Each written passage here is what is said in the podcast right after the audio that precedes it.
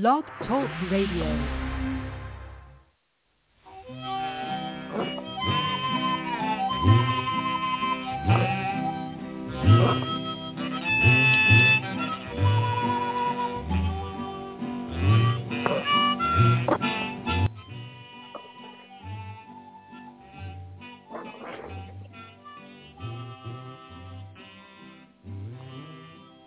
Welcome once again to the Lucky Mojo Hoodoo Rootwork Hour, brought to you by the Lucky Mojo Curio Company in Forestville, California, and online at luckymojo.com.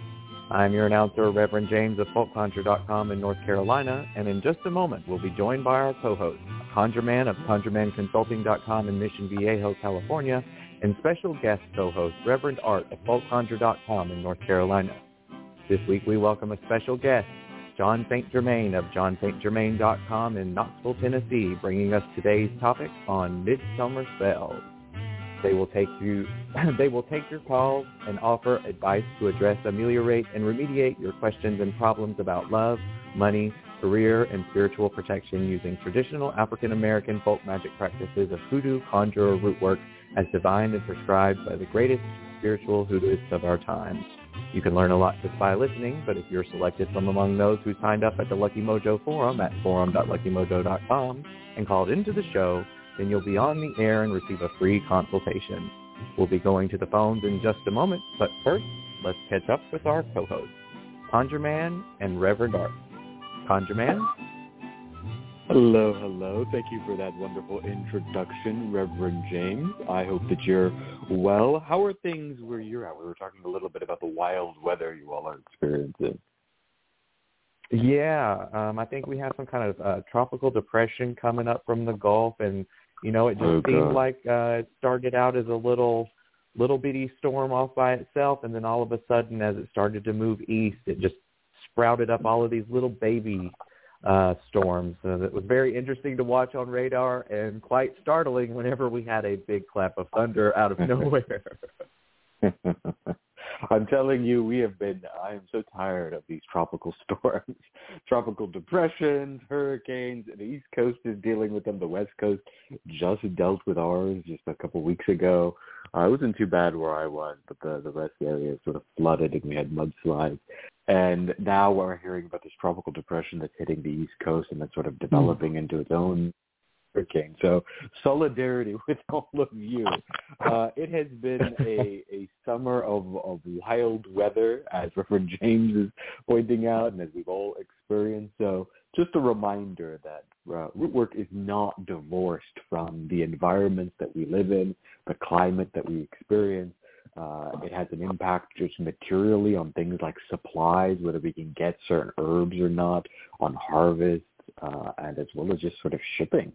So keep all bear all of that in mind. If you're a community worker, if you're a root worker, it's a time to, to really stand with your community, light some candles, pray for some wisdom in regards to how we deal with our environment. Uh, because these are these are some strange, strange times.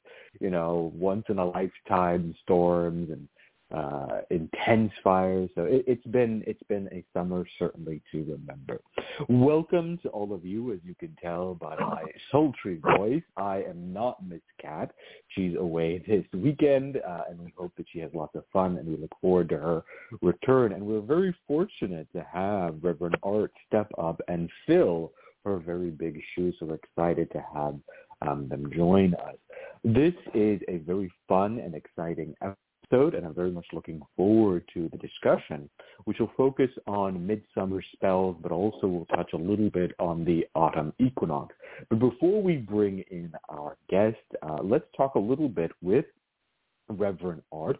Welcome. Glad to have you as a guest co-host. What's new in your neck of the woods? Thank you, Conjure Man. Well, you know, like Reverend James says, aside with dealing with the storms, you know, it's actually a lot of fun to be here tonight with everybody. Reverend James and I celebrating our sixth anniversary weekend with everyone oh, here. congratulations. Thank you. Yeah, it's been a fun weekend. Um, we actually, for once, took a step back and we went and enjoyed ourselves just cruising around North Georgia, stopped in a wonderful little hamlet town known as it's Helen, Georgia. It's all done Mm. over like a little German alpine village. Had a had a wonderful time. You know, good Oh, food, good scenery. It you know, so it's just been you know kind of floating on the waves of of that uh, throughout the course of the weekend. Other than that, you know, Folk Conjure and Folk Faith Ministries still got. I mean, we have so much stuff coming. It's not even funny. Um, you know, we're actually starting to push things out into retail spaces, and it's been hectic Oh, very cool. and crazy trying to uh, get, a, get stay ahead of that wave. So, a lot of great stuff, you know. But this has just been a fun weekend, and what better way to ski mojo hoodoo root work our family? Oh, well, we are certainly blessed to have y'all uh, join us, and what an exciting time! So, congratulations! Uh, a very, very Thank uh, you. joyous time to be celebrating, and happy to be in celebration with you. And you're spending a little bit of your Sunday with us. Uh, we're very lucky in that regard. We are also very fortunate to have a wonderful guest today, uh, the great Jon St. Germain, a fan favorite, a regular of the show, uh, the host of the Crystal Silence League. Welcome, uh, Jon St. Germain. Let's check in. What have you been up to since last we spoke? Anything new in your world? Oh gosh, well, where do you begin?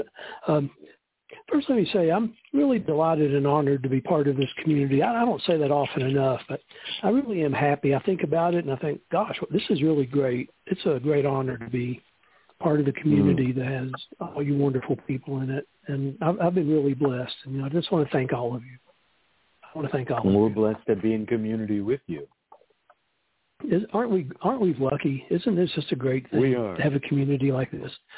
When you think about the whole world and the um, um, the strife in the world, and that we have this supportive community, and how we can reach out to people uh, who are troubled and share what we have with the world.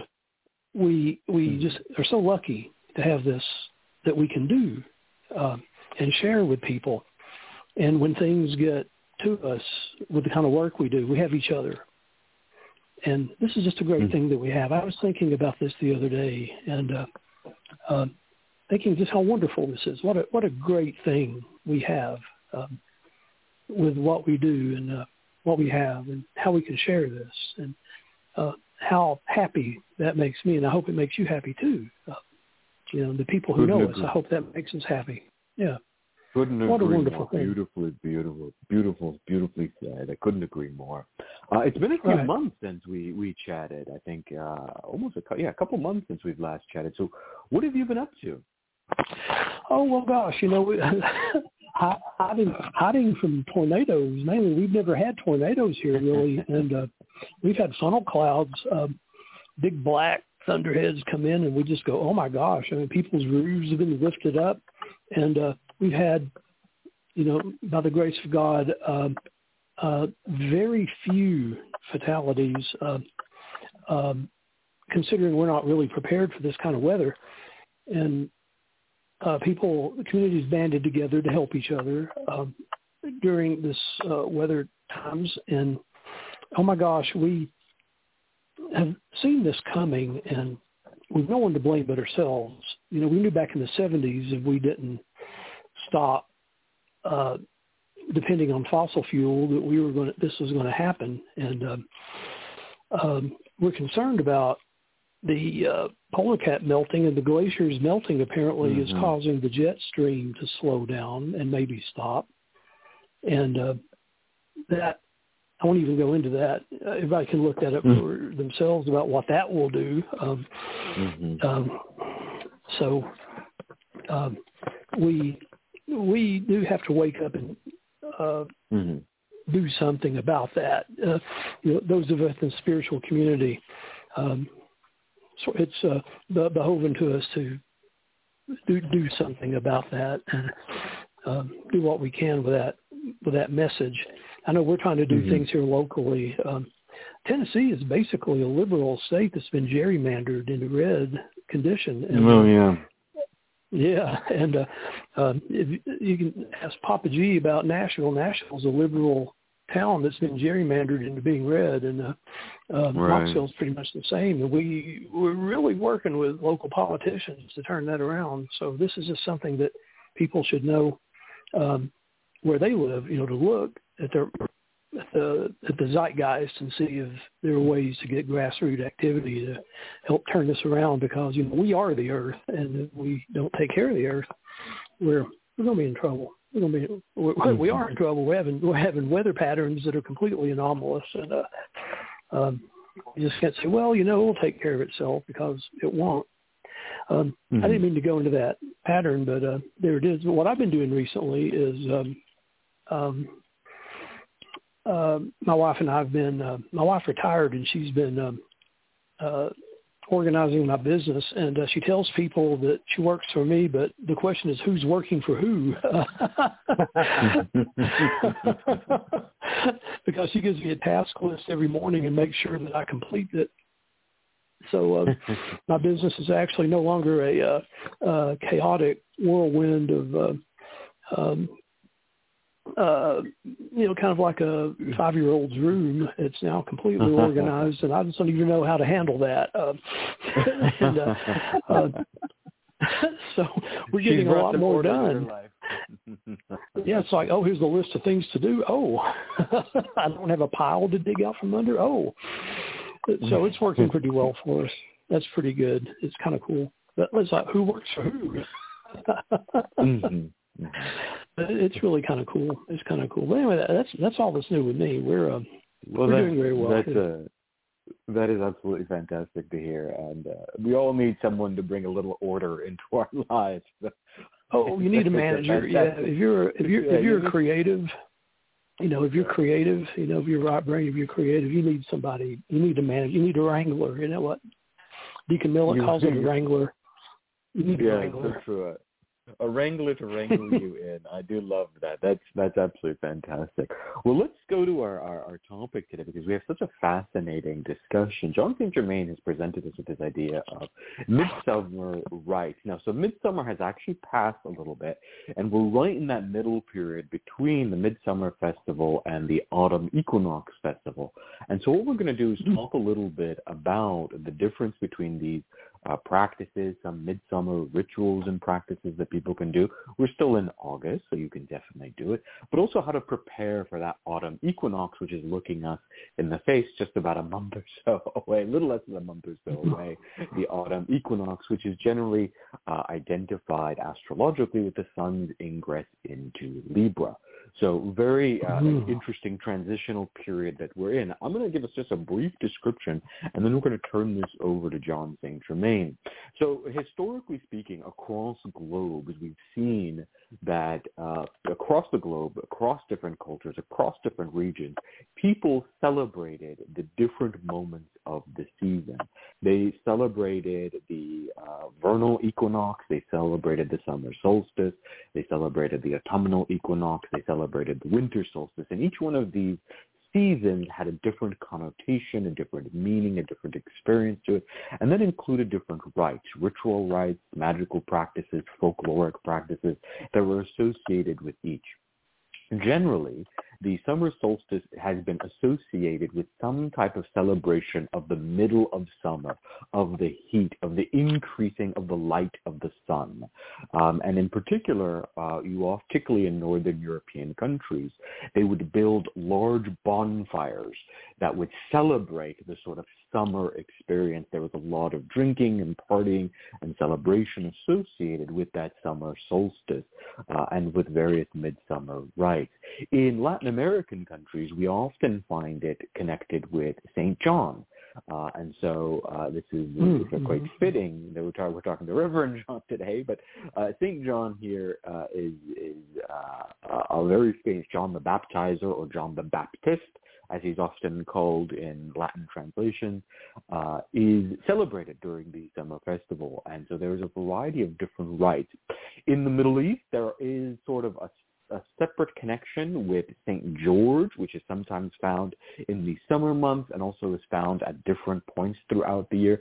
But in other words, there is a sort of religious, magical spiritual component to both the summer solstice and then that transition to eventually the autumnal equinox, which is a different celebration that arrives. And so we're in that middle transition period, and there's a variety of things that we can do as root doctors, as conjurers, to celebrate, honor, and to tap into that natural timing, which is something on this show quite frequently, how divorced our hoodoo has become from the natural world and how to reconnect to that natural world through timing, whether it's astrological timing, seasonal timing, harvest timing, etc. So with that brief introduction, let's turn this over to Jon St. Germain.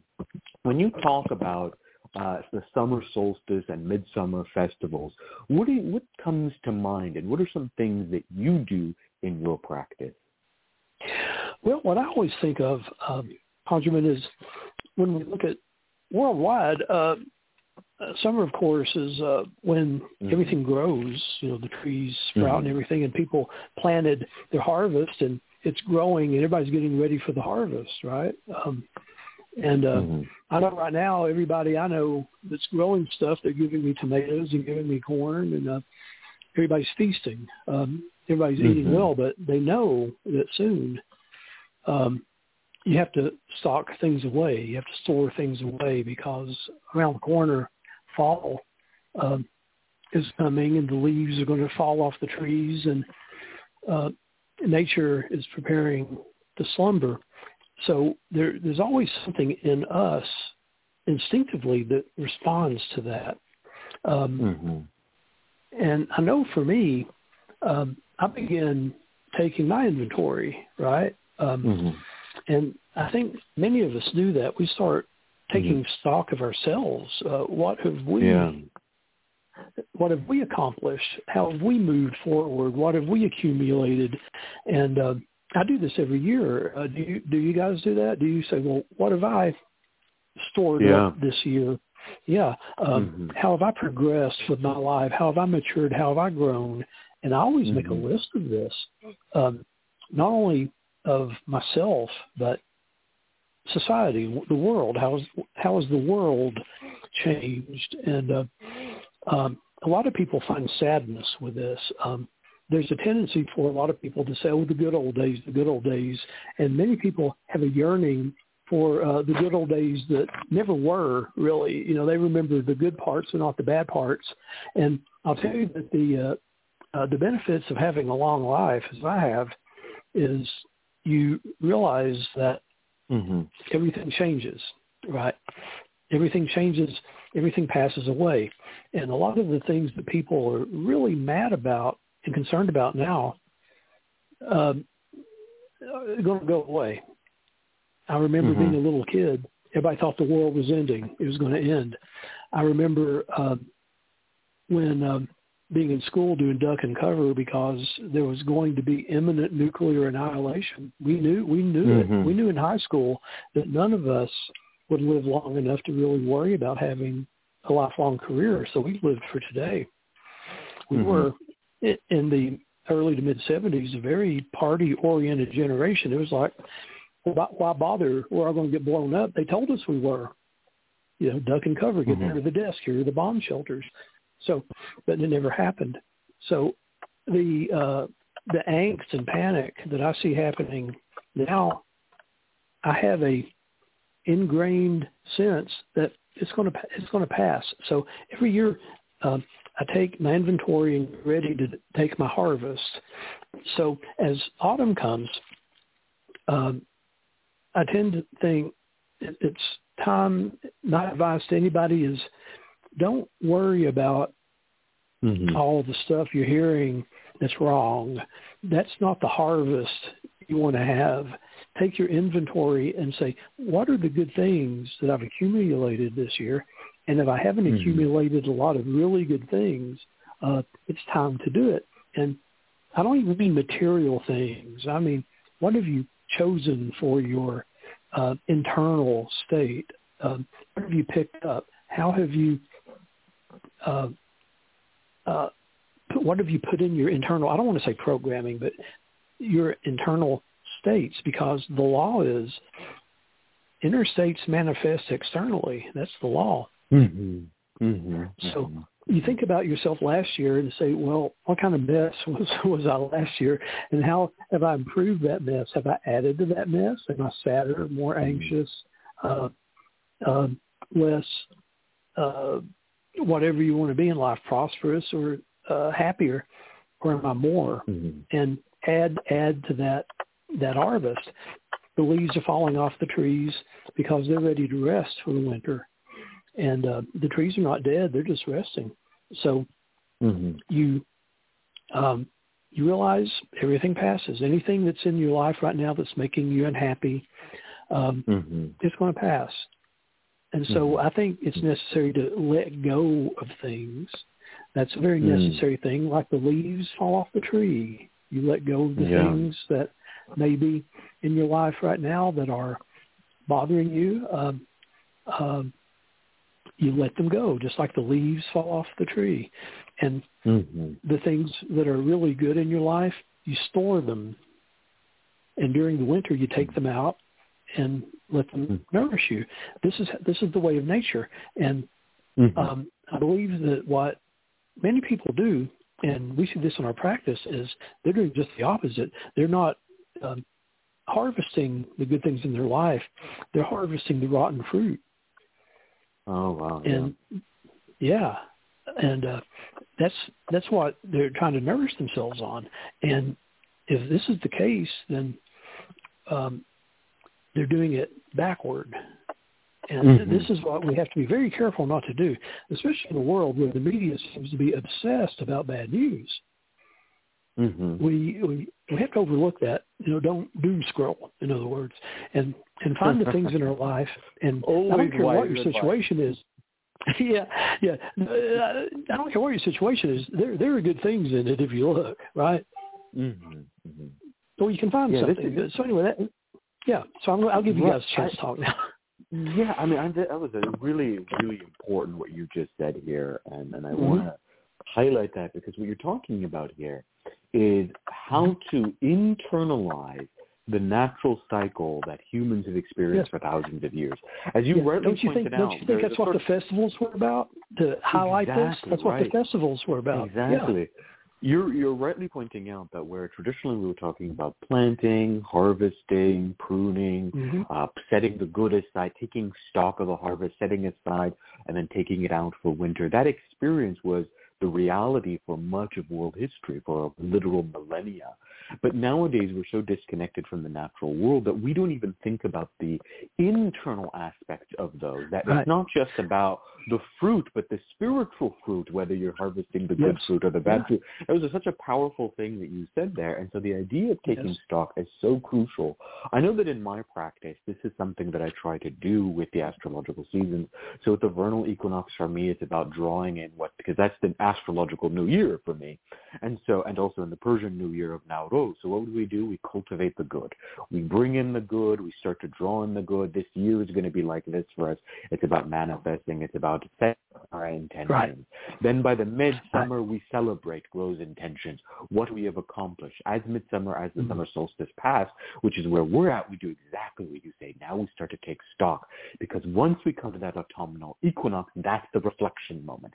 That's when we finally go, okay, here is what the year has looked for us. Here is Yes. what we have Yes, harvested. yes. Here's what we have gathered, and then we prepare for winter. And that's a really beautiful way of, yeah, if you're living in the city and maybe you're not in nature anymore, maybe you're not planting seeds, but there's still a way in which you can spiritually tap in to that rhythm. And I love that you've highlighted that. Reverend Art, I want to bring Right. you into this conversation. For you, I mean, we're talking about reflecting, we're talking about introspection, we're talking about taking stock, but how does this manifest for you? Is this something that you do in your practice, or do you have a different approach to how the natural rhythm of summer and its transition to autumn uh, is is recognized in what you do and in your practice? You know, I'll touch base on that in a moment. I, I wanted to kind of continue a little bit of a thought that that where you had made made the comment that you know we're getting so disconnected from nature. You know, it's not just nature where that disconnect is starting to happen and that's causing a lot of this like chaos that's going on around us as well and we're getting disconnected from each other Thank you. and kind of tying back to what Reverend Jon was Mm. saying in the beginning, we in the spiritual community are very much in a position, you know, to to be rebuilding those connections. You you talk about, oh, it's the age of social media. Everybody's so connected. Blah blah blah blah blah. Guess what? We are less No. connected because you are no longer connecting with the person sitting across from you in the room. Yes, yeah, You know, ev- yeah. Yes. the faces buried in the devices, and it's very easy for all the conspiracy theories and all of this other kind of, well, bullshit that Mhm. Sure. really to really Yes, thank stoke you. those fears and keep that running. And I just I wanted to throw that out there. But as as far as the the seasonality goes, one thing that like Reverend James and I both have been thank you uh, um re- re- have started as a practice kind of regularly is you know we do our big and we, we I've talked about it on this show with with Miss Cat and you too ConjureMan previously we do our big New Year's Eve uh Mhm. dinner thing out of the Hoodoo Food Cookbook. Um, you know, we actually, as the seasons progress throughout the year, that's actually something that we've, where we've really kind of continued that process along throughout the year. You know, giving thanks, giving the, and creating community, bringing people together, having these me- these large get-together sort of meals, and and really uh, trying to work to build that prosperity, build the abundance, Mhm. build the the connections, and, and focus that throughout the course of the year, and and not make it just a you know at the time when everybody's feeling celebratory, you know, at their Mhm. during the the holidays, is really kind of continuing that along. And I've noticed, you know, we it, it's really kind of grown as as a practice Mhm. for us. It's very very endemic to us at this point. Mhm. Mhm. That's I, I love that, and I really like that. What both of you are highlighting is the idea that there is not just a disconnect. I mean, Jon St. Germain, you talked about doom scrolling, and Reverend Art, you're talking about the sort of conspiracy theory thinking, the fear thinking that that has emerged. That in both of those, what we're seeing is this is this orientation that that uh, highlights or that drives us towards disconnect, drives us towards fear, drives us towards ignorance, and that separates us from one another. Whether it separates from the community or separates us from nature, there's it's a real experience. But the Midsummer Festival specifically is a celebration. It's meant to reflect on the good that no matter how difficult you could have had, you, you planted your seeds and some of those just didn't grow. You planted your seeds and you just had those summer rains that destroyed portions of your crop. You had all these experiences that were out of your control, but you took a moment to say, you know what? I am grateful for what we have. We're going to build a big ass fire. We're going to drink. We're going to eat, and we're going to be in community with each other. This was what this the, the, what people were saying in these summer solstices, right? They were saying that no matter how difficult things got and how difficult things will get, no matter what experiences we're going to have, we're going to take this moment and stand together. We're going to stand together and celebrate the good in our lives. We're going to stop doom scrolling, as Jon St. Germain says. We're going to stop thinking in terms of fear and conspiracy. Recognize the bad that are there. I mean, cousin Joshua, I love this. This really, uh, he has a, he said something really fantastic. In some ways, I think we are and always have been living in the quote end times, in the sense that the world is always ending and becoming new. I think there are real, real challenges that we have not faced before. But I also think it's healthy to acknowledge that the earth will remain. And I love that frame. We can recognize the challenges. We can be realistic in our approach. We can acknowledge that things may not be perfect, but we take this moment to cultivate the good, to celebrate our community, to celebrate with each other, and to find ways of reconnecting. So let's talk a little bit about, I'm going to turn this over to Jon St. Germain. How is, in addition to just reflection and introspection, how are ways that you can reconnect to community? How are ways that you can celebrate this midsummer solstice? How are ways that you can celebrate and cultivate the good fruit that you were talking about? Oh my goodness! Well, if you think about these festivals and Mhm. even shared disasters, they were shared experiences, right? And uh, so, Right. you, right, there were shared experiences, and even you know, you said, oh, you know that those uh, Smiths, those Jones across the street, they were ornery sons of bitches. Mm-hmm. Still, if their house burned down, you went over and helped them build it back because they were neighbors, they were community, and how many people now even know their neighbors? You know, and uh, mm-hmm. and I'll tell you that, uh, that, I think about that all the time. All the time. Right. How many people even know their neighbors and stuff? Growing up, of course, we all did. Um, we knew, knew everybody, everybody within five, five or 6 mm-hmm. a mile. We knew people within a mile of each other, and yeah. uh, uh, I have um, made an effort, my wife and I, to know everyone in our neighborhood and do things for them, and um, the neighbors respond. Um, we, right. um, yeah, respond. We uh, trade stuff we grow in the garden, and we look out for each other, and we we say, you know, um, we saw somebody. Uh, looking around your backyard. So we, we have created in at least in our small neighborhood um, um, uh, somewhat of the old style community. We've made an effort to do that in, in my neighborhood, and uh, you see how um, separated and segregated neighborhoods has become when at my wife's job there was a wedding in North Knoxville in a venue, and one of her coworkers said, "Oh, that's a bad part of town. Do I need to bring my gun?"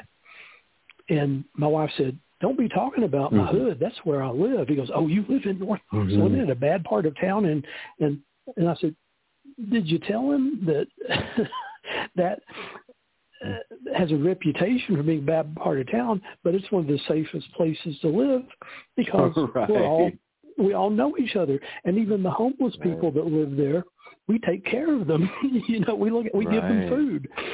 We take care of them. We in the winter we give them backpacks with uh, um, uh, survival stuff, toiletries and stuff. We give them money during the winter. We feed them and stuff. We take care of the homeless hmm. people there because we're all community. Did you tell them that instead of these people who profess to be Christians and they want to shoot them? Mm. I mean, can you imagine? Well, you've come to this in a nation of such yeah. abundance. Nobody should be homeless and hungry. Right. Well said. That's what has happened to us. Yeah. So yes, yeah. that's that's the harvest. The harvest. Yeah. It should be right. community. Mm-hmm. Mm-hmm. How how yeah, did Reverend we get from? How did we get in two hundred years? Right. Yeah. Right. We, yeah. I mean, I mean, we oh, are. Well, I can tell you how, very but, neighborhood, you know, though.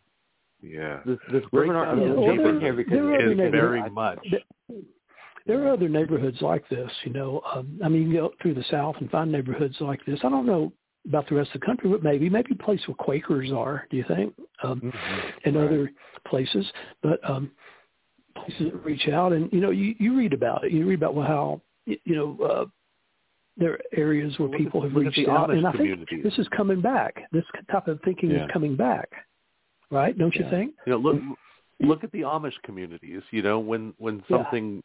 Good happens, the entire community comes together to celebrate. When one family is in need, the entire community comes together to help. Whether it's mm-hmm. you know building a house, build you know they, you talk about barn raising and things like that. You know, I grew up in Pennsylvania and I, wit- mm-hmm. I I've seen these things come together, and you know, just hundreds of people together to help one family, and we just don't right. see that in this day well, and age. And the breakdown in the to. neighborhood has been really kind of like it, it's it's broke the foundation. Yeah. Oh my gosh, I mean, the, Reverend Art, I think we're starting to. I think people are having a uh, uh, a rebound effect from the sheer greed and avarice of um, the ethic. People are disgusted with it and disgusted one can, with one can one can only hope that that there's a rebound there. I do want to point out here um, uh, because both of you are, are hitting on something very very crucial. Uh, so I'm a little bit younger than than both of you. Uh, so as, as people who follow the radio show know, I'm a millennial. I'm very in very early 30s, uh, and so mm-hmm. uh, this is, and we can point out that this is we're not talking about something that's like oh a generational thing. Oh, back in the day, we mm-hmm. were This happened very rapidly and within a short period of time because I can Mhm. recall, because I grew up in Virginia, I can recall the exact neighborhood you're talking about, the way in which so we didn't have babysitters growing up. When you came home from school, Nope. the neighbors watched you. You just were all like yeah. it was yeah, it was just the collective responsibility of whichever neighbors Yeah. were home to keep an eye out on the kids. So the kids would out be out playing and that's not this is an ancient history. We're talking about the thousands or where I when I grew up. So it's like there there's something very significant um, in the ch- how rapid this decline happened, how rapid the degradation of our neighborhood happened. We're not romanticizing some ancient past. We're not romanticizing, you know, the No, far no. distant past. We're saying this happened. This happened within a matter of two decades. We've seen this rapid decline because I can distinctly remember this a communal community experience where you fed each other, you kept tabs on each other, you kept each other safe, and Mhm. it's now now we are, as you rightly pointed out, uh, Reverend James, seeing a rebound. There's a uh, Ty Gate has given a really interesting. He says they're they or they have said uh, they have started community gardens in Oakland. This is a really good idea because I want to get us to I want to get to the practical. We've given some really good analysis, but I do want to talk about the practical here. I love the idea of community gardens wherever you are. You don't have to be out in a rural area. You could be in an apartment complex, and if you build a community garden like Ty Gate is mentioning here, the idea of community gardens where you work as a community, as a complex, as an apartment, whatever it is, you build a garden that has some things in it. It's got some tomatoes, it's got peppers, some carrots, it's got these things, and you all work at it. Everyone takes a little bit, everyone shares in the abundance of it, and everyone works on it. It's a really fantastic way of building community, and it is an amazing, amazing approach for Yes, yes, building the yes, type yes. of community that Jon and Reverend are, uh, are mentioning. So community gardens is one suggestion. The other suggestion that I do, and this is something that I do in my practice, is I have a summer feast. And this reflects what they used to do in, in, in pre-modern and medieval times. I actually have a summer feast where I host a small little banquet with friends and family, and I make various foods. And these foods are often inspired by hoodoo traditions, and they're inspired by various. So I create, for example, uh, blessed waters, and these are waters that I will sprinkle around the house so that everyone who comes to my home will be blessed and partake in it. I create this special Middle Eastern drink that's made out of basil, and basil is a blessed plant, so that I grow the basil in my house. I pray over it. I recite psalms over it, and then I make this drink, and we all drink and are refreshed from it. Uh, we do the same thing with with mints and lemons to sort of cleanse the palate. We also create uh, a sort of homemade sorbets, and that's stuff that I use from my sugar jars. So I have sugar jars in the house that I've prayed over the entire year, and then I use the sugar from those sugar jars to create these sorbets, and then we partake in it. So you can do these magical practices. They don't have to be the same foods that I'm mentioning here. They can be whatever your cultural traditions are. By having a summer feast where you invite your friends and family over to partake in the blessing of sharing food, of sharing bread, and of course of sharing prayer together is one way that you can build the very community that Reverend Art and Jon St. Germain are talking about. What are some other practical strategies, Jon St. Germain, that you do in order to build that community? These can be magical acts, etc. Well, I believe what you're talking about, um, Ali, the idea of sharing food, um, Mm. sharing food when we, well, let's talk about one example, Thanksgiving, a fall tradition. Mhm. um, a good example of ritual when large families get together isn't Mhm. isn't this a ritual the every family has a ritual that follows very interesting tradition the norman rockwell the famous norman rockwell um, painting of the family around the table with the mother serving the turkey the uh, dishes on the table there's such a tradition to this such a ritual the the women prepare every in, in Mhm. most American families, each woman traditionally would have a recipe, right? Recipes passed down from generations. There's the potatoes, the preparation of the potatoes. Maybe the kids peeled them.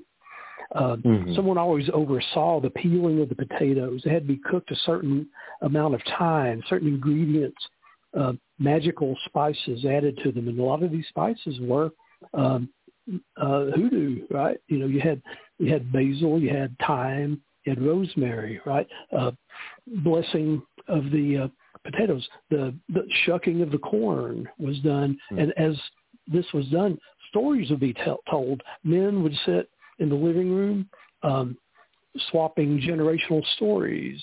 Uh, then anticipation was built up for this feast, and you may not like each other in a family, but you came together Mhm. as family, and uh, Mhm. you told stories of bygone generations, people who had passed. You shared memories of people who passed in the family.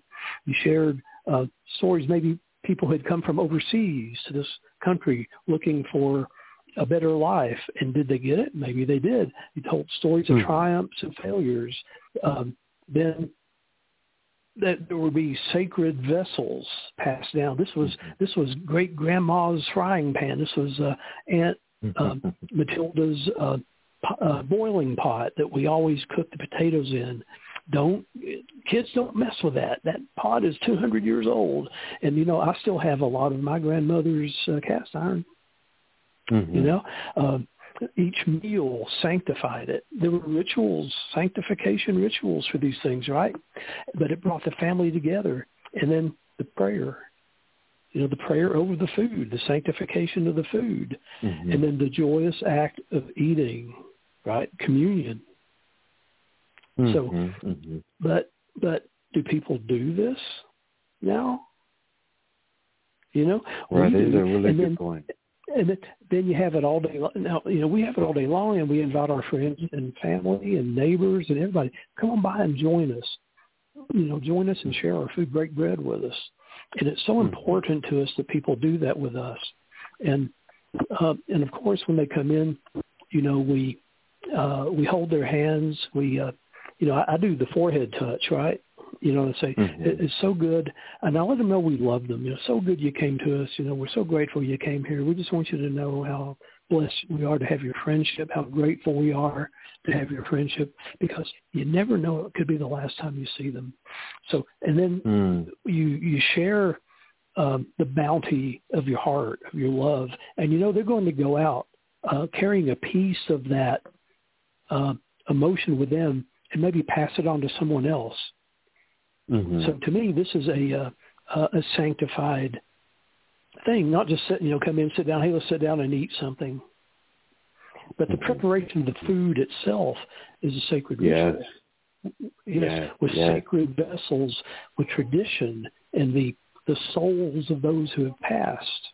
Um, Mhm. um, uh, so these, you know, these are things that there's a reason these come on, and there are, there's a lot of cynicism about oh, it's maudlin, you know, it's commercial, it's um, uh, it's got all this uh, historical baggage. That's not the point.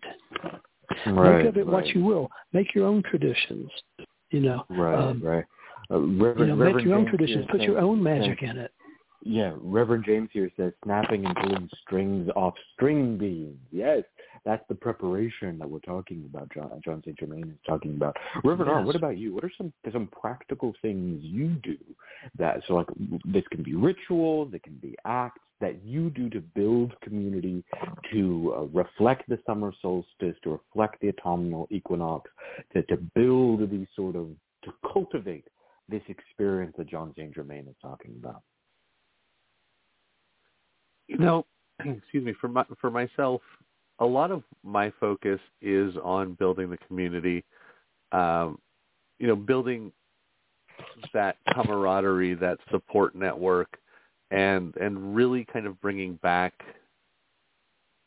that Mhm. the heart of what being a spiritual individual is, and that that really kind of I'm just going to say it has seemingly been lost in the realm of organized religion.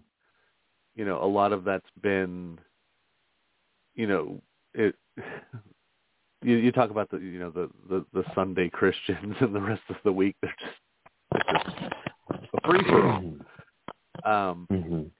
you know throughout the throughout the summer months you know when i mean everybody's busy but you know i, I really do try to participate in and create events that bring people together um Mhm. it was i mean in no small part, it was one of the reasons why I also started the Mystics, Mages, and Magical Places radio show. Yeah.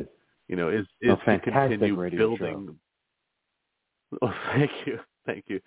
Um, you know, it's it's building that community here in Western North Carolina. Um, you know, Reverend James and I we participate in some regular community building throughout the summer. Uh, hmm partnered and help out with um in Murphy, North Carolina, town that's a little bit west of us here. You know, we've actually started to build that community and so we're seeing these meetings start to grow and everybody comes together and they share knowledge and they share food and you know, it's it's a great time for everybody and every you know, we're starting to see that it's, it's really starting to grow and starting to build and starting to take hold. And hmm the, those changes are hmm they have that that ripple effect, you know, the butterfly effect that that you, you talk about in, in when it comes to things like this. Um, you know, it, a lot of it is creating the opportunity for people to come together. A lot of people Mhm. lost that social aspect due to social media and so many other um, disconnecting factors that we've already discussed. Mhm. But th- that's that's where our main focus and, and my main focus is, is is really in in creating those opportunities for people to experience community, to experience getting together with like-minded individuals. The energy that is Mhm. built from from these moments is immeasurable. You know, it's it's not just you know a bunch of people coming together. You have a hot dog or whatever and shake hands and you go off on your way. People are changed. People grow. Mhm. There's growth. There's expansion. There's new ideas. Uh, the it, it- it's just such a, uni- a, a universally impactful Mhm. moment, and that's Yeah, that's really yeah. something that that Mhm. More of us in in our communities, if if you're not seeing these opportunities be presented, create them. It doesn't matter Mhm. if the first time you have a meeting, you could cook a buffet for 40 people and have three show up. Do It's a- not be it is a discouraged. start. Yeah. we have a lot start. of crap that we have to we have to get past. We have you know people have to to really you know almost be reintroduced, like Jon said, hmm to to the community. Yeah, to, And- to human contact. yes. Right, right. I mean, COVID didn't help that at all. I mean, No, of course we'll not. just put that out there. That that really Yeah. screwed the pooch on a lot of things. Mhm. But you know, we we need to get back into that, and that's I yeah, I'd I'd, yeah. I'd say a large part of, of our ministry is right. creating these opportunities for people to come together. And like I said, you know, if That you cook for forty, you get three. Guess what? Three people are about to eat really good for several days. That's great, great. That's, that's great advice there. Uh, I, we do have ten minutes here, and I want to spend those last ten minutes actually focusing on spells, like actual spells you can do. So we've we've mentioned some things, gardens, feasts, etc. But I want to talk actual spells. This is, after all, a Hoodoo uh, Sure. radio show, so I do want to talk about spells. Different because Jon St. Germain is going to come back at the end of the radio show after our caller and give us a free spell. So we're not talking the free spell yet. We're just going to talk a couple ideas we're going to toss out. I'm going to throw out one. If you're just starting to do this type of work and you don't really have a community, and that's entirely normal. It's okay. We're this is a, an experience. This disconnect is very real, and sometimes you just don't have a community around you. It's hard to find it because a lot of the times it's digital or it's not even there. Uh, and if you're trying to start out, the best thing you can do is start out spiritually. So what I recommend is ancestral work. Ancestral work, particularly around the summer period, around the autumnal period, is fantastic. Both of those are peak moments around ancestor work. There's a reason why we have All Hallows Eve and the idea of the veil. But the same thing is found around uh, the summer months as well. So this, uh, this transitional period is a really good time to start out with ancestor work. Create an altar for your ancestors, light a white candle, leave water out, pray in whichever tradition you're more com- most comfortable with, leave out other tokens from your culture and your experience that will venerate and connect you with your ancestors. What this does is it first creates a spiritual community.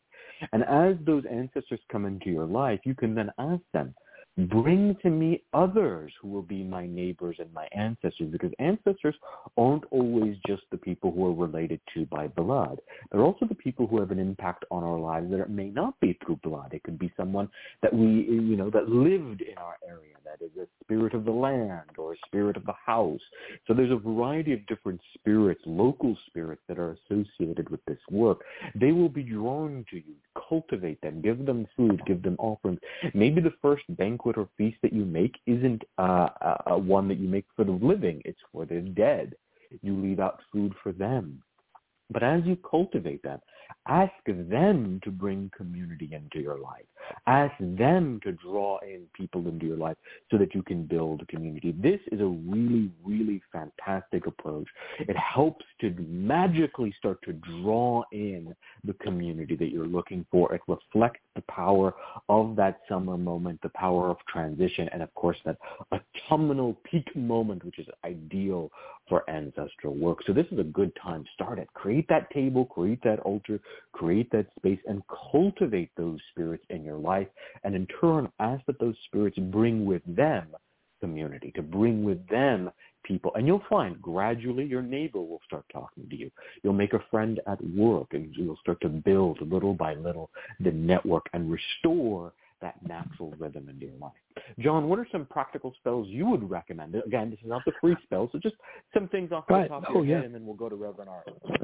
Well, as I was talking about uh, opening up space, getting rid of stuff, I have this uh, spell I've recommended for a lot of people. Just bury the past, basically to get things mm-hmm. behind you, letting go of things, and uh, I've called it bury the past. And the idea is that you uh, you make a covenant with yourself, and if there's somebody else, uh, you can do it with them. But you write down all the things you want to just bury and get rid of, and you're going to make a funeral for it. So you dig a hole in the ground, and uh, so uh, like some examples, uh, you may put herbs in it um, for root work. Mm-hmm that would represent what you're getting rid of. Like a, I found a like black cohosh is good if you have if your past has troublesome people or habits you want to get rid of. Um, you can use rue and lemongrass and burdock um, mm-hmm. just to generally wipe away, clean away conditions. Uh, pennyroyal is good for marital or family relationship troubles. You know, if you're having trouble with uh, your spouse or people in the family, and you uh, wrap this in the paper, but you you have to sign it. It's a covenant. It's like I hereby promise uh, or I hereby swear to bury this and never speak of it again and you sign it, and if it's between you and another person, you both sign it. And uh, you know, mm. kind of issue I mean, like if there's uh, infidelity or something, you mm-hmm. you forget you forgive and forgive this, and uh, never speak of it again, and you bury it in the ground. It's a it's buried, and then you burn a white candle, stick a white candle in and burn it, just let it burn out. You never speak of it again, and this is an excellent thing for just letting go, putting stuff behind you. It's a ceremony to bury something, give it to the earth, just as you would mm-hmm. Uh, a loved one or something. And this is something. This is if you're holding on to something and you just can't let it go. Mm-hmm. You're you're burying it. You know, it's dead and gone. And uh, I found this is very useful for letting go of those things that you just can't let go of and uh, I've used this for my clients for 20 years. And uh, uh, hmm. many, many, not I can't say 100 percent, but many people say, "Oh gosh, it was like a burden." Was uh, I, I set down a burden, give it to the earth, plant it, mm-hmm. uh, bury it, um, and uh, you can do this with people, situations, bad habits, whatever you want to put in the earth. Once it's in the earth, it's gone. You now have a clear and level space to bring in something good Mm-hmm, mm-hmm. I call it That's bury the past. That is a great, great working up. Well, thank you, thank you. It's very effective. I, I created it for myself to get rid of a, um, it was after a divorce and I just couldn't let it go. I could not open it up to a new relationship. So I said, I gotta, I gotta just, you know, this is got to be dead and buried. And I said, oh yeah. so, you know, that's what I did. I said, I said, I said, I, I said, I hereby swear to let you go and, uh, you know, you know, be happy, be, be, be fruitful, have a great life. But, you know, as far as I'm concerned, you're dead you know, you're dead to me. And I buried her. And all of a sudden, I swear to God, it was just like a light, just a light opened up to me and I just felt happy and I said, give me about three or four months and I'll be ready to start all over. And, uh, and, you know, I was just like, oh, thank you, Spirit. Thank you for showing me that. But I, you know, just one thing, you know, you just can't let go of. Bury it. Mm-hmm. Give it to the earth. Let the earth have it. The earth is a lot bigger than we are. That is beautiful. I love that. I love that particular working. Reverend, Reverend Art, uh, is there some type of working or spell that you can recommend here? You know, it actually kind of goes along with that the concept of, of building community and such that is so paramount for for Reverend James and myself. Is you know we regularly offer community candles. You know whether that's like mm. a crown of success or a a road you know opener sort of a candle where you know just to start building the community and bringing people together and getting and, and having them participate in something where you know regularly we've offered a candle to be lit and folks can send in their name and and be a part of this candle service you know it's something free of charge everybody needs a little bit of help in mm-hmm. some way shape or form you know we rotate through for for different conditions and re- really open it up to discussion as well to mm-hmm. to really um kind of bring that home for everyone. That's mm-hmm. that's just something small. I know we're kind of running close on time, so uh, something something that we do to not only you know bring that that the community together, but also to to help from a mm. magical standpoint. Yeah, community candles are, are fantastic, uh, and it speaks to the sort of ministry that that you all do as well. Uh, people talk about, for example, candle ministries and lighting candles for clients, but they often forget that the candle services that we are talking about are actually communal practices. They come out of the spiritualist church, they come out of the Southern church. Yes. Often, if you walked mm-hmm. into a church, you would find a sort of candle shop that was connected to it where you could not only buy your candle, but that would then light the candle for you. And it was generally the deacon of the church. It wasn't like a separate thing. The deacon themselves were like, all right, you're going to need a blockbuster for that and they're going to light that candle and pray over it and keep it going for you. So what we're talking about is actually a spiritual uh, service that was directed towards community work itself. This is not just a, a hang your shingle up and make and, and sell services. There's a communal right. component to it. So I do really love what you mentioned here. We had some really great suggestions. This was such a fun conversation. We got really deep in the analysis. We talked about community, we talked about natural rhythms and harvests and seasons, and we had some really great ideas between the three of us. Thank you all for this really cool conversation. We're going to take a brief break, have an announcement, and then we're going to go to our very first uh, and only caller of the day. Thank you, ConjureMan. Support for this program is provided by the Lucky Mojo Curio Company in Forestville, California, and located online at luckymojo.com. And by the Association of Independent Readers and Root Workers, AIRR, a directory of ethical and authentic conjure practitioners located online at readersandrootworkers.org.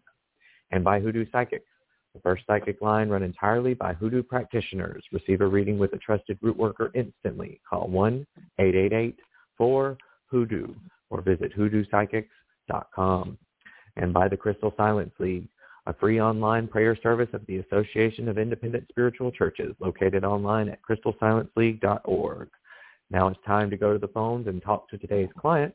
Our caller is Phyllis calling from area code 814. Phyllis, are you there? Yes, can you hear me? Yes, fantastic. And you indicated that you have had no other readings on this particular situation. Is that correct? Right. Okay. And she writes, I would like to know if I have any spiritual gifts. Would I be a good tarot reader or root worker?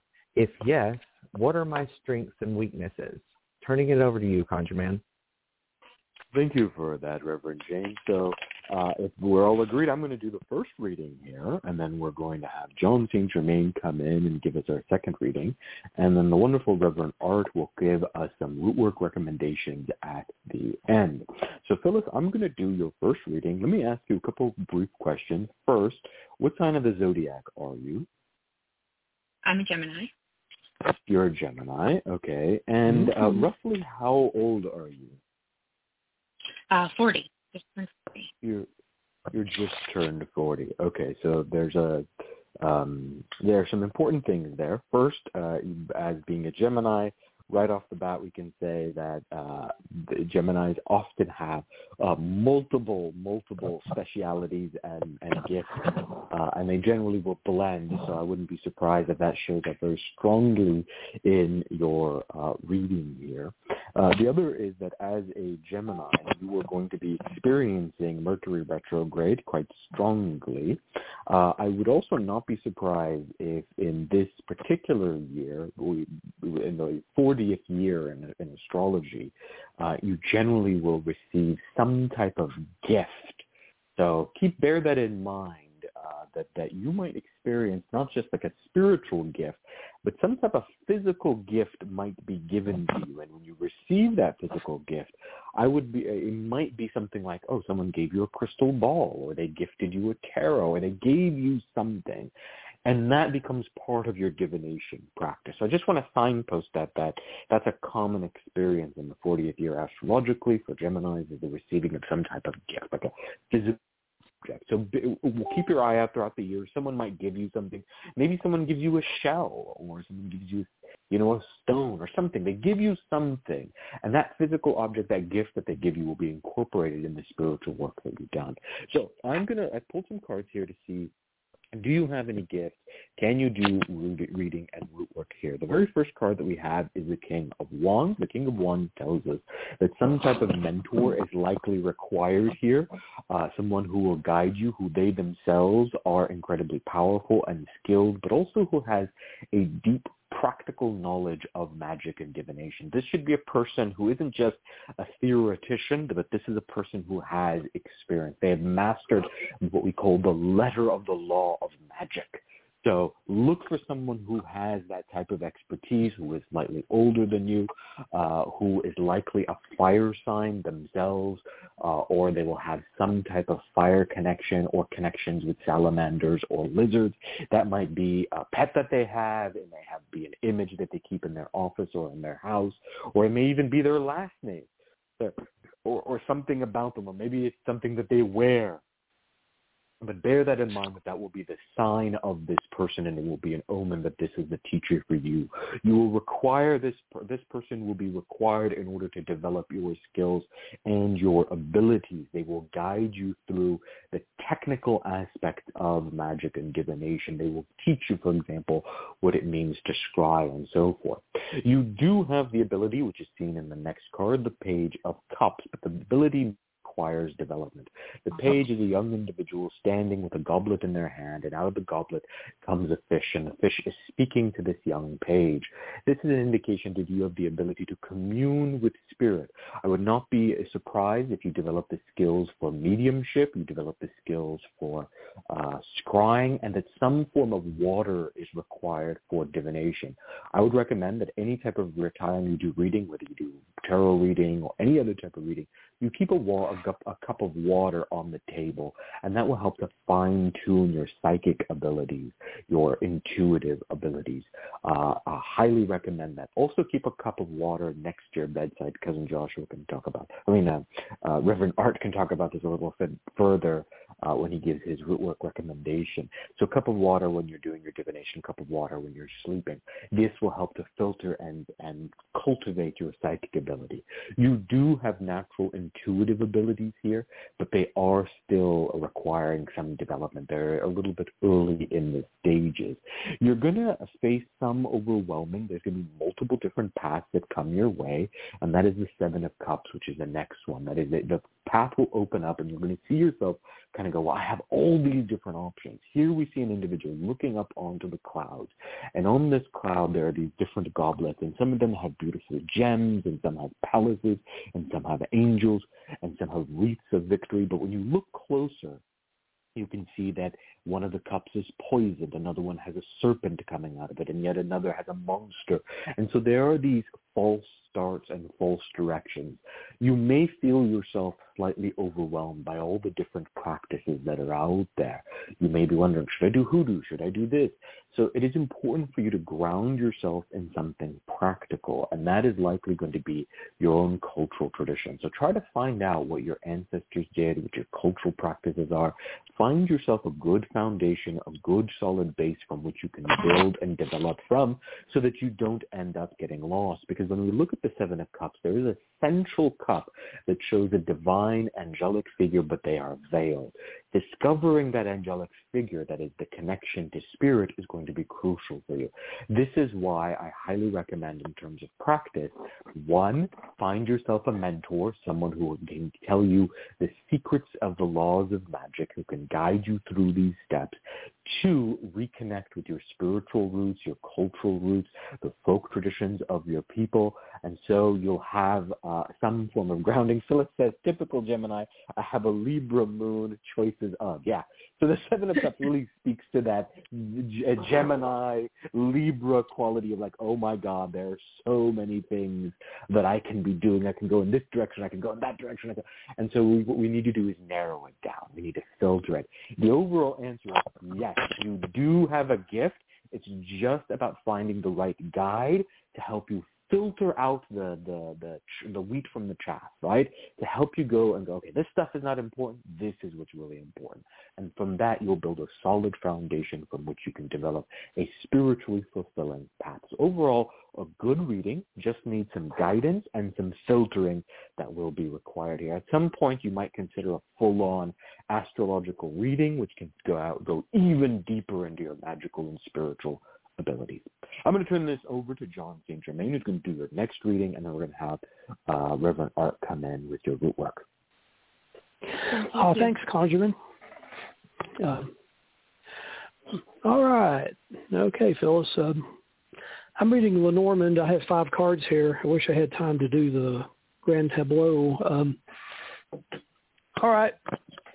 In the five cards, uh, the first and the last card, we have the ship and the birds. Uh, this shows me that you're a traveler. Your um, your consciousness can travel around, and uh, the um, the birds show me you pick up messages. The, uh, the you might enter a room full of people and get um, uh, impressions from all of them, and this can be very distracting at times. It's hard to separate all those messages out if you're in a room full of people and it's very excitable. You may uh, get overwhelmed by the energy. The uh, uh, the idea is to learn to filter that, you see, and uh, uh, know exactly where it is. If you go into a room where something really bad happened, you know, you may find you get jittery if you're around people who are uh, angry. You may get overwhelmed by it if you're around people who are sad or depressed. You may pick up on that if you're around. Basically, hang out with a really good class of people, you know, high energy people. Um, the um, the ship and the fox. Um, I should give you these in order. There's the ship, the bouquet, the mountain, the fox, and the birds. So we read the ship and the fox. Um, the um, uh, at this point in your life, it might be hard to tell um, uh, legitimate input from good input. Um, uh, so learning learning to uh, separate that might be the thing to do. We have the ship and the bouquet, which means that um, being Gemini, as I am, you'll be fascinated by everything to do with divination and the occult, and trying to pick out which one you want may be Your birthday. difficult. One day before. But but here's the thing: you don't really have to, and and I'll tell you why. Um, each one of those can be worked into a universal system you can study tarot, all right, and learn the the system. You know, the system. The thing is, you must be scholarly about it, and then you learn numerology, and you say, okay, I can integrate that into tarot. Then you go out, and this is how Geminis are, right? Scholarly. Then you can go out and learn. Um, um, say you learn uh, divination with dice, you go, oh, well, that fits into numerology and my tarot. But you integrate everything into one system so you don't get confused. If you try to learn each one as a separate system, yes, you'll become scattered. So if you do all this, see, I'm, I'm giving you advice from my point of view. If you do all this as, as a single system and integrate it, you can do it. And then this universal symbol set, if you get my book on uh, uh, lithomancy, you'll see universal symbol set, then everything mm. becomes everything becomes a tool of divination. And in lithomancy, I even make a point of this. I have it says in there how to read uh, Valentine candy hearts just to prove a point. So everything does. Everything does. You can uh, someone's pocketbook. You say, uh, "Give me your pocketbook." You just reach in there and toss the stuff out, and you can do a reading because everything becomes a symbol. The entire world. You become a seer, like in the old days. You become a seer. You study the world. You see, you're not studying tarot. You're not studying uh, flower petal reading. You're not studying uh, numerology. You're studying the, what is based. All that's based on is the universal symbol. And so if you do that, you'll be okay. That's, I think that's how Geminis have to read. But what interests me is that the ship and the birds show me that you're a traveler, so that you can travel to the uh, spirit world. And birds are psychopomps. You know, birds carry messages between the two worlds. So uh, that that's kind of like you. Now, the, the mountain right in the middle, though, shows that there are obstacles between this. Um, there are things that prevent you from um, um, using this gift. And what I would probably think, if you're Gemini on Libra, uh, you think too much. Um, you're you may be like a psychologist trapped inside an engineer's head. Uh, you may tend to overanalyze it, and uh, so that may be an obstacle. Um, you're like, well, why does this work? How does this work? What am I doing? How am I doing what I'm doing about what I'm doing, and how is this working? So getting out of your own way may be the big obstacle and that requires practice. Um, uh, relaxing and letting go, uh, letting it happen, um, may be the uh, the big obstacle there. So that's pretty much what I see here. I think you have multiple gifts. That's what the bouquet is showing. Um, you can study multiple um, uh, uh, whatever really grabs you, I mean, it'll feel right. You'll go, okay, yeah, that, that that's it. Because see, I don't study, I don't study astrology, for instance, but it never interested me. My mom was an astrologist, and that doesn't interest me. But there's a lot of other things that I really think is cool because it fits into the um, uh, the gestalt of what I what I read. And um, but there are mm. things it's like I I couldn't read it to save my life, you know. Um, so, uh, but you'll you'll you'll develop an instinct for the things that fit. Um, as far as root work goes, it'll be the same thing. There'll be some uh, root some root that will appeal to you, and others you'll just say that doesn't. I can't speak to the spirit of the root, and you just won't do it. Um, so, um, I mean, there are people that collect every root, every root, every herb, everything. Um, but then there are people uh, who work with ten or twelve, right, ConjureMan, right? Would you say? Mm-hmm, mm-hmm. And yeah. yeah, and, and because that root, those root really speak to them, and uh, uh, so you you work with what speaks to you, and I think you're going to be okay. That's, That's all I have to say. Thank you, thank you, Reverend Jon. Uh, we're going to turn this over to Reverend Art, who's going to do your root work recommendations there. All right. Hello, Phyllis. So hello kind of gonna gonna take a two pronged approach here. Uh, first, you know, we we've heard that the, the the skills are there. The the the behind the scenes is is there.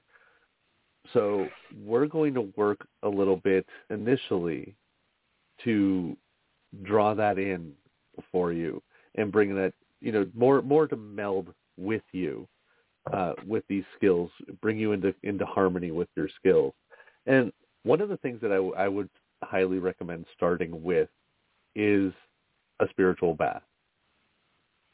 And for myself, I'm I'm a very I'm very fond of uh, I have my KISS method, keep it simple, for uh, for doing root work and such. So we're going to go with three herbs. We're going to use star anise, and that is towards the divination. We're going to use bay, bay to boost psychism and connection with spirit. But we're going to also throw in eucalyptus because we want to cast off some of this doubt that I'm sensing is very prevalent and has kind of poked its head out um, in the readings that we've had. So with this, just it's very simple. Um, put your three herbs together and brew this into a tea. You can actually make this a concentrate and, and add additional water. But over the course of a week, start it and over the course of seven days, do it one one moment per day. You can honestly, I recommend doing it in the morning to draw in uh, these abilities, these this. Pardon me, my allergies are really out working on me today. Uh, I, I, I feel you, brother. it's it. Welcome to the rain. Um, but you know, to to draw in the abilities to draw in that that surety that and and lock these in. So, you know, if you're not familiar with how to do the bath, you'll take it. You know, make make sure you're not using anything scalding, um, but you're going to to this is this is primarily a drawing in bath. So we're going to kind of work up where most times, you know, a lot of times you'll you'll hear recommendations for complete like cut and clear sort of baths where you work your way down. This time we're drawing up. So you'll take the tea and you'll just work your way up your body. Bring this in as you're and, and just concentrate on, you know, drawing in these abilities, making those connections and slowly but surely over the course of those seven days, you know, you'll start to experience uh, the the results. Uh, secondly, and again, I, I'm in my KISS method. I'm very much a use as much of the uh, uh, herbs, items, and such as you have, and get the best use of them. Mm. Mm. We've already charged these herbs. We've already put these herbs to task. You can also let them dry. We're going to take and do a little moving candle spell with, and all you'll need two chime candles or a white if you don't have purple to signify these skills, these psychic abilities, these the, the, the magical abilities. And you, if you only have white, you can use a white to signify yourself as well. Um, but you're going to dress the candle with the dried herbs, the purple candle. Press your candle with the dried herbs. Light both candles, and slowly over the course of, you know, three, four hours, just simply move them together and connect yourself to your skills. And that's it. That, that is that is great. Thank you for that, Reverend Art, and thank you, Phyllis, for entrusting us with your situation. Uh, we wish you all the best and success on your spiritual path. We're going to be taking a brief break for some announcements, and then we're going to come back with the free spell. LMC. You're listening to the LMC Radio Network, broadcasting out of Forestville, California on the World Wide Web at luckymojo.com.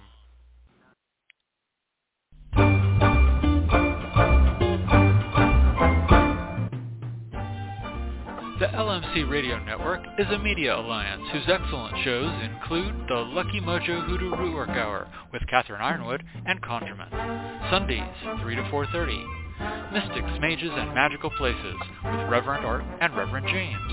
Mondays, 4 to 5.30. The Crystal Silence League Hour with Jon St. Germain in syndication. Tuesdays. The Witch, the Priestess, and the Cauldron with Elvira Love and Deborah Voigt. Tuesdays, 4 to 5. And The Witch, the Priestess, and the Cauldron with Elvira Love and Phoenix LeFae in syndication Thursdays. All times Pacific, add 3 hours for Eastern, sponsored by the Lucky Mojo Curio Company in Forestville, California, and online at luckymojo.com.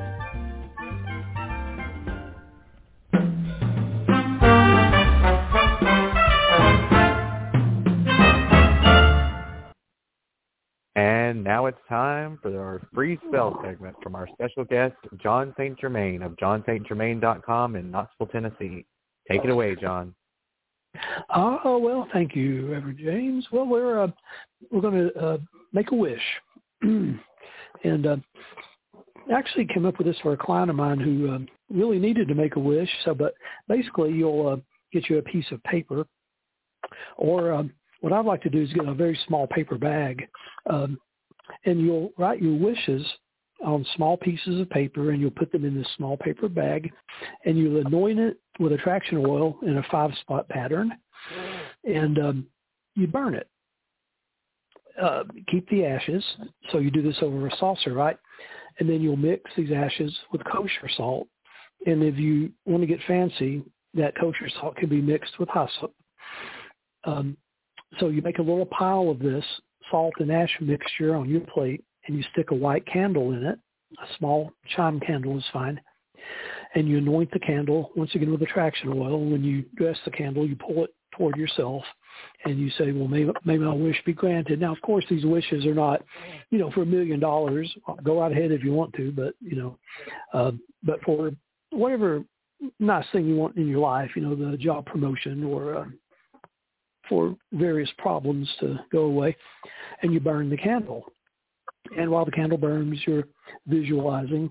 Uh, this prayer, uh, visualizing and meditation is very important while you're doing these sort of things.